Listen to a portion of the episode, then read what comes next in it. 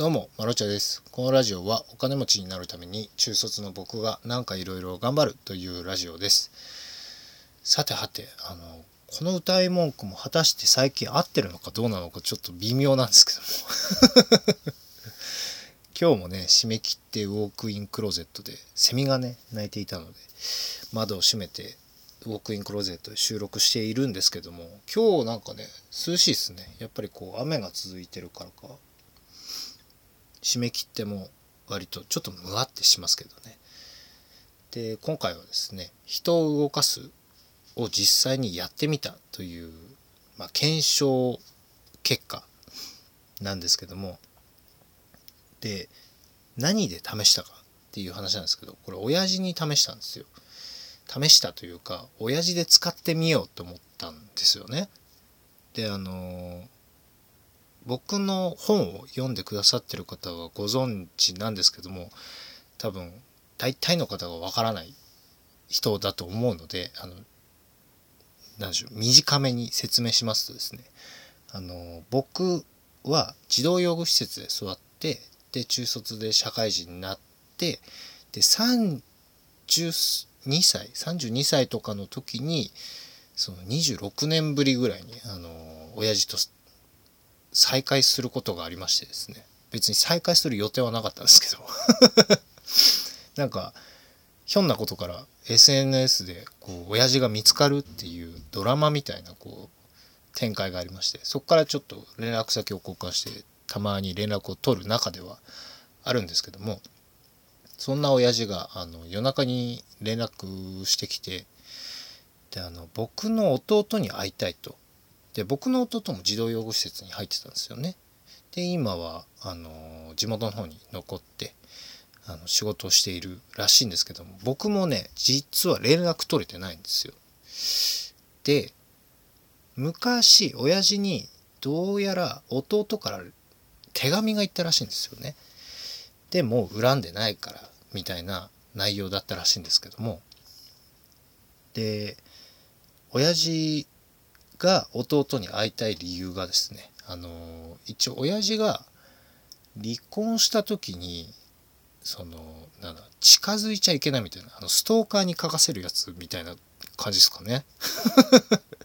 裁判所かなんかでもう近づきませんみたいなあの契約を結んでお別れをしたらしいんですよ。いや会っちゃダメじゃんって話なんですけどもまあ僕と親父に関してはね僕が会いに行ったっていう形なんでまあギリセーフじゃないかなと思ってるんですけどもでその時にその説明をしたいらしいんですよ。会いに行かなかったんじゃなくて会いに行けなかったんだぜって俺は言いたいと弟に。でそっかそっかっつってだから山形に行こうっつって山形があの施設があったあの都道府県なんですよ。都道府県というか県なんですよね。山形県の児童養護施設で育ったので。で弟も山形にいると、まあ、山形までは多分行って大丈夫だと思うんですけど。広いですからね。でその中で弟が果たして会いたいのかっていう問題がちょっとあるんですよね。すいませんちょっとあのハイボールを飲ましてください。すいません仕事終わりで。お疲れ様です。であのそこが僕も実は分かってなくて僕は割とこう咀嚼ができてたのでヘラヘラしながらこう親父に再会できたんですけどもちょっとまだ怒ってるかもしれないと弟は。弟に関してはもう抱かれたことないんじゃないかぐらいなんですよ。なのでもしかしたらそのなんだ昔なんか弟から手紙が行ったらしいんですよ。僕より先に弟が親父を見つけて多分手紙を送ったんでしょうね。なんで僕に教えてくれないかね。でその手紙にはあのもう恨んでないというまあ要約するとそんなような内容が書かれていたらしいんですよ。で僕からしてみるとですねおそらくその手紙が決別だったんじゃないかなって思っててで僕弟と連絡取れてないんですよ連絡先は知ってるんですけど電話出ないしメール送っても返信ないしっていう状態なんですよ。でメールアドを変えないっていうのが、まあ、弟なりの優しさなのかなとは思ってるんですけどもしかしたらもう家族を全て捨てて決別してもう自分一人の人生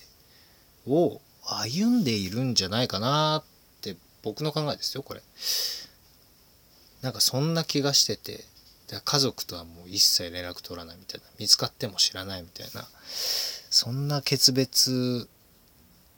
した感じなんじゃないかなと思ってるんですよ。で親父は会いたいとだから一緒に山形に行くぞと僕山形あんまり行きたくないんですよ あの理由がですね面倒くさいっていうのとあと行ったところで行くとこないんですよ。で施設とか行けばいいじゃんって思うかもしれないんですけども施設も僕がいた施設はもう取り壊されてて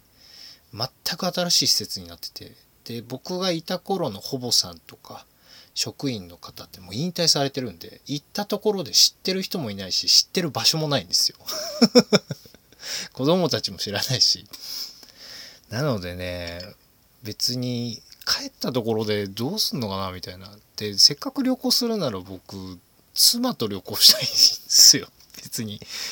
あそうあの言っときますよ。僕別に親父がめちゃめちゃ好きなわけじゃないですよ。なんか飲み友達ぐらいではいいかなと思うんですけども。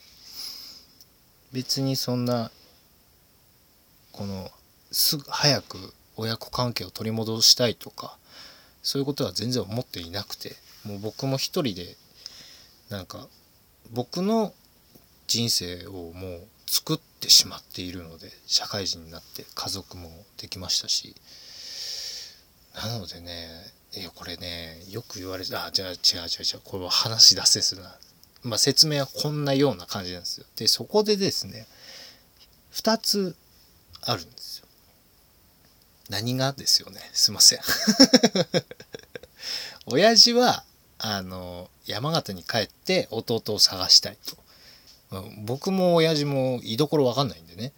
探さなきゃいけないんですよで僕は別にほっとけばいいじゃんなんであの行きたくないっていうこの意見のぶつかり合いがあるわけですよ。もちろんそのちょっとは流しました。そうだね会いたいねとぐらいは言いましたよ。でそこでねこれはあのデール・カーネギーさんの「人を動かす」を読んだばっかりだからこれは使ってみようと思ってカーネギーさん言ってたのなんだっけって考えた時に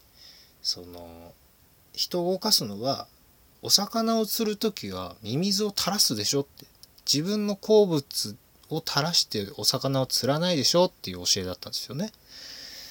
なるほどと思ってその親父は山形に行って弟を探したい。だからこれと僕が行きたくないじゃないですか。真逆の意見なんでこのこの意見をミックスさせた新たな意見を提示しなきゃいけないわけですよ。なるほどと。とりあえず考えるべきことは分かったんですよ。で、考えたんですよ。全然出てこないですよ。分かんなくないですか？だって行きたくないと行きたいっていう人がぶつかってるわけじゃないですか。そんな中間的な意見出ます？いやーこれ無理だなと思って。いやちょっと本読んで勉強したけど俺この意見出ねえと思って。とりあえずねなんか流して終わりました。あそうだね行きたいねみたいな。親父も酔っ払ってたんで多分。あのね多分覚えてないですよ。行ったこと。なのでとりあえず流れたんですけどね。なかなかねこう読んでもすぐ実践できるかって言ってまだそのスペックが自分にないっていうね。重大なことに気づきましてですね。失敗に終わりました。あでもこの間ねちょっといいいいいい話させてください。このまま終わるとねちょっとね ちょっと取り戻させてください。この間あの妻とねあの晩酌自宅で晩酌してる時にですねあの妻の仕事柄ですねあの研修系のあの仕事してるんですよ。資格とか。僕もね建築系なんでよく玉掛けとかいろいろ足場とかそういう資格を何個か持っているんですけどもああいうところで働いてるみたいでうん、働いてるみたいでっていうのは僕実際に見たことないんですよ。果たして妻が何してんのかよく分かってないです。でその研修が終わった後にアンケートを取るらしいんですよね。でアンケートを出してくれないと。いやだってアンケートだから出さなくてもいいんじゃないって言ったんですよ。でアンケート出すのも義務らしいんですよね。一応。やることリストに入ってるらしいんですよ。その研修内で。あそれはダメだねって言うんで。でもアンケート出してくれないんだよね。出さなきゃダメだよって言っても出してくれない人がいるっつったらその言い方変えてみればって言ったんですよ。例えば報告書とかにしたらなんか提出しなきゃいけないって思うじゃないですか。あそれいいねとかレポートとか報告書とかそういう名目を変えた方が多分提出しなきゃいけないっていう義務が生まれるんじゃないっていう話をねしたんですよ。そしたらなんかね妻がね「うわすごいね」っつって多分お酒入ってたからかもしれないですけど「マロッチャーやるね」って言われて「あありがとうございます」ってって。かそれはね褒められました。何かね言葉を変えるだけで。これはね全然あの人を動かすで学んだ知識じゃないんですよ。これねセールスライティングとかなんかねあのサンプルを配ってアンケートに答えてくださいっていうのとモニターやってくれませんかっていうのだとやってくれる人が全然違うっていうなんかそういう話があったんですよ。それをあの妻に喋っただけなんですけど。なんかねそれはね褒められました。そういうとこもあるんですよ。そういう時もある。ただあの親父に関してはもう何にも解決しませんでした。難しいな。実際に使ってみるのってやっぱ難しいですね。皆さんもなんかこうプライベートでちょっと試してみてなんかこんな感じで喋ったらうまくいったよなんて言ってなんかそういう話があったら教えていただければ幸いでございます。あの参考に させていただきます。それじゃあこの辺でマルちゃんでした。バイバイ。